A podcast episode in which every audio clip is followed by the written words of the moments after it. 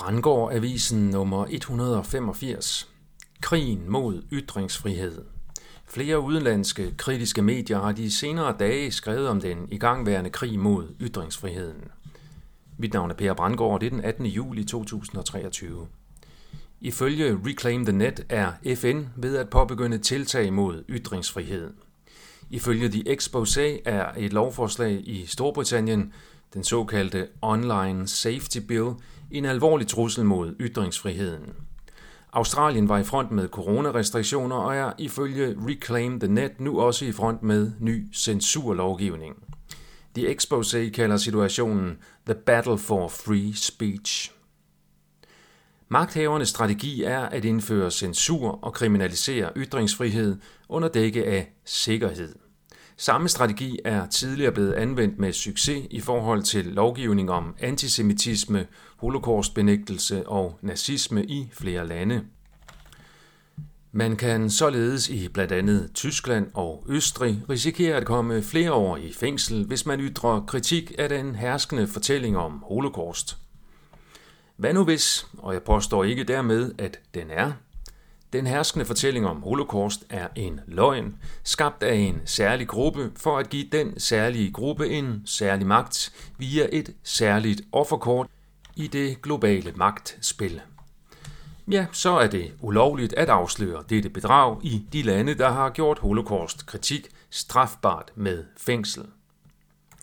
Det, der sker i verden nu, er, at samme strategi bliver udrullet til at omfatte alle de store magtbærende narrativer.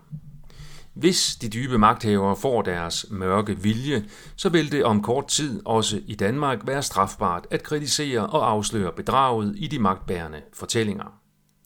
Vi kan se fra den udenlandske praksis med retsforfølgelse af såkaldte holocaustbenægtere, for eksempel den britiske historiker David Irving, at det er fuldstændig ligegyldigt, om ytringerne er baseret på evidens eller had. Man ryger i fængsel, hvis man siger noget, der går imod den herskende fortælling.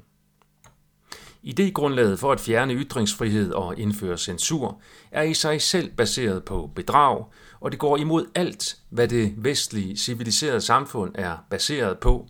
Den frie udveksling af informationer, idéer, argumenter, holdninger og beviser. Det er illusorisk at tro, at fakta om noget som helst er nalet i sten, som et big tech censurkorps eller en AI kan vurdere og dømme over. Den opfattelse krænker enhver form for videnskabelig tænkning. Fakta er derimod en dynamisk størrelse, der kun kan erkendes og gøres solid ved en fri og åben debat om alle emner. Faktatjek er derfor blot et andet ord for censur. At gøre hadtale ulovlig er reelt at gøre følelser af vrede og indignation ulovlige. Det er et gigantisk problem, da disse følelser opstår naturligt i sindene hos mennesker, der oplever uretfærdighed, undertrykkelse, bedrag og manipulation.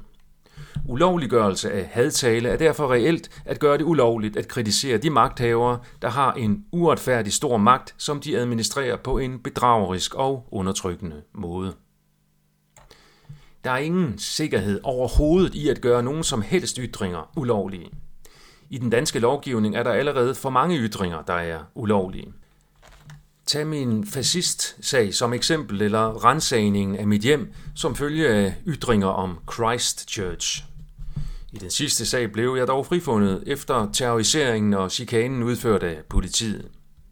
Vi bør i Danmark derfor snarere gå den anden vej og øge ytringsfriheden. Men det ville blive voldsomt modarbejdet af de globale overmagtinstitutioner, som vores politiske ledere håber at blive ansat hos, når de er færdige med at køre Danmark i sænk.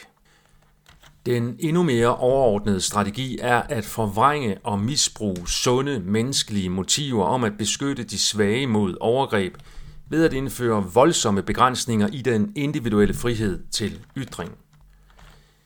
Det onde bliver kamufleret som godhed, Mørket bliver fremstillet som lys, og hvis man går imod, så bliver man udstillet og udskammet som hensynsløs, hadefuld og farlig. Det hele bliver vendt på hovedet. Vi befinder os i omvendt liv. Det er agendaen. Det er strategien. Når vi ser på det intellektuelle niveau af danske medier og debattørerne i hovedstrømmen, så vil det næppe blive afsløret, og de dybe magthavere vil formentlig igen få deres vilje på vejen til det totalitære samfund med den nye digitale, lydighedsbaserede CBDC-økonomi. Vi lever i en økonomisk omvæltning fra et bedragerisk sionistisk pengesystem til et nyt, lige så bedragerisk og lige så sionistisk pengesystem, der sikrer, at den sionistiske magtelite og deres lydige tjenere fastholder deres magt og rigdom, primært fordi vi som folk er for dumme og for mørkeret til at gennemskue, hvad de har gang i.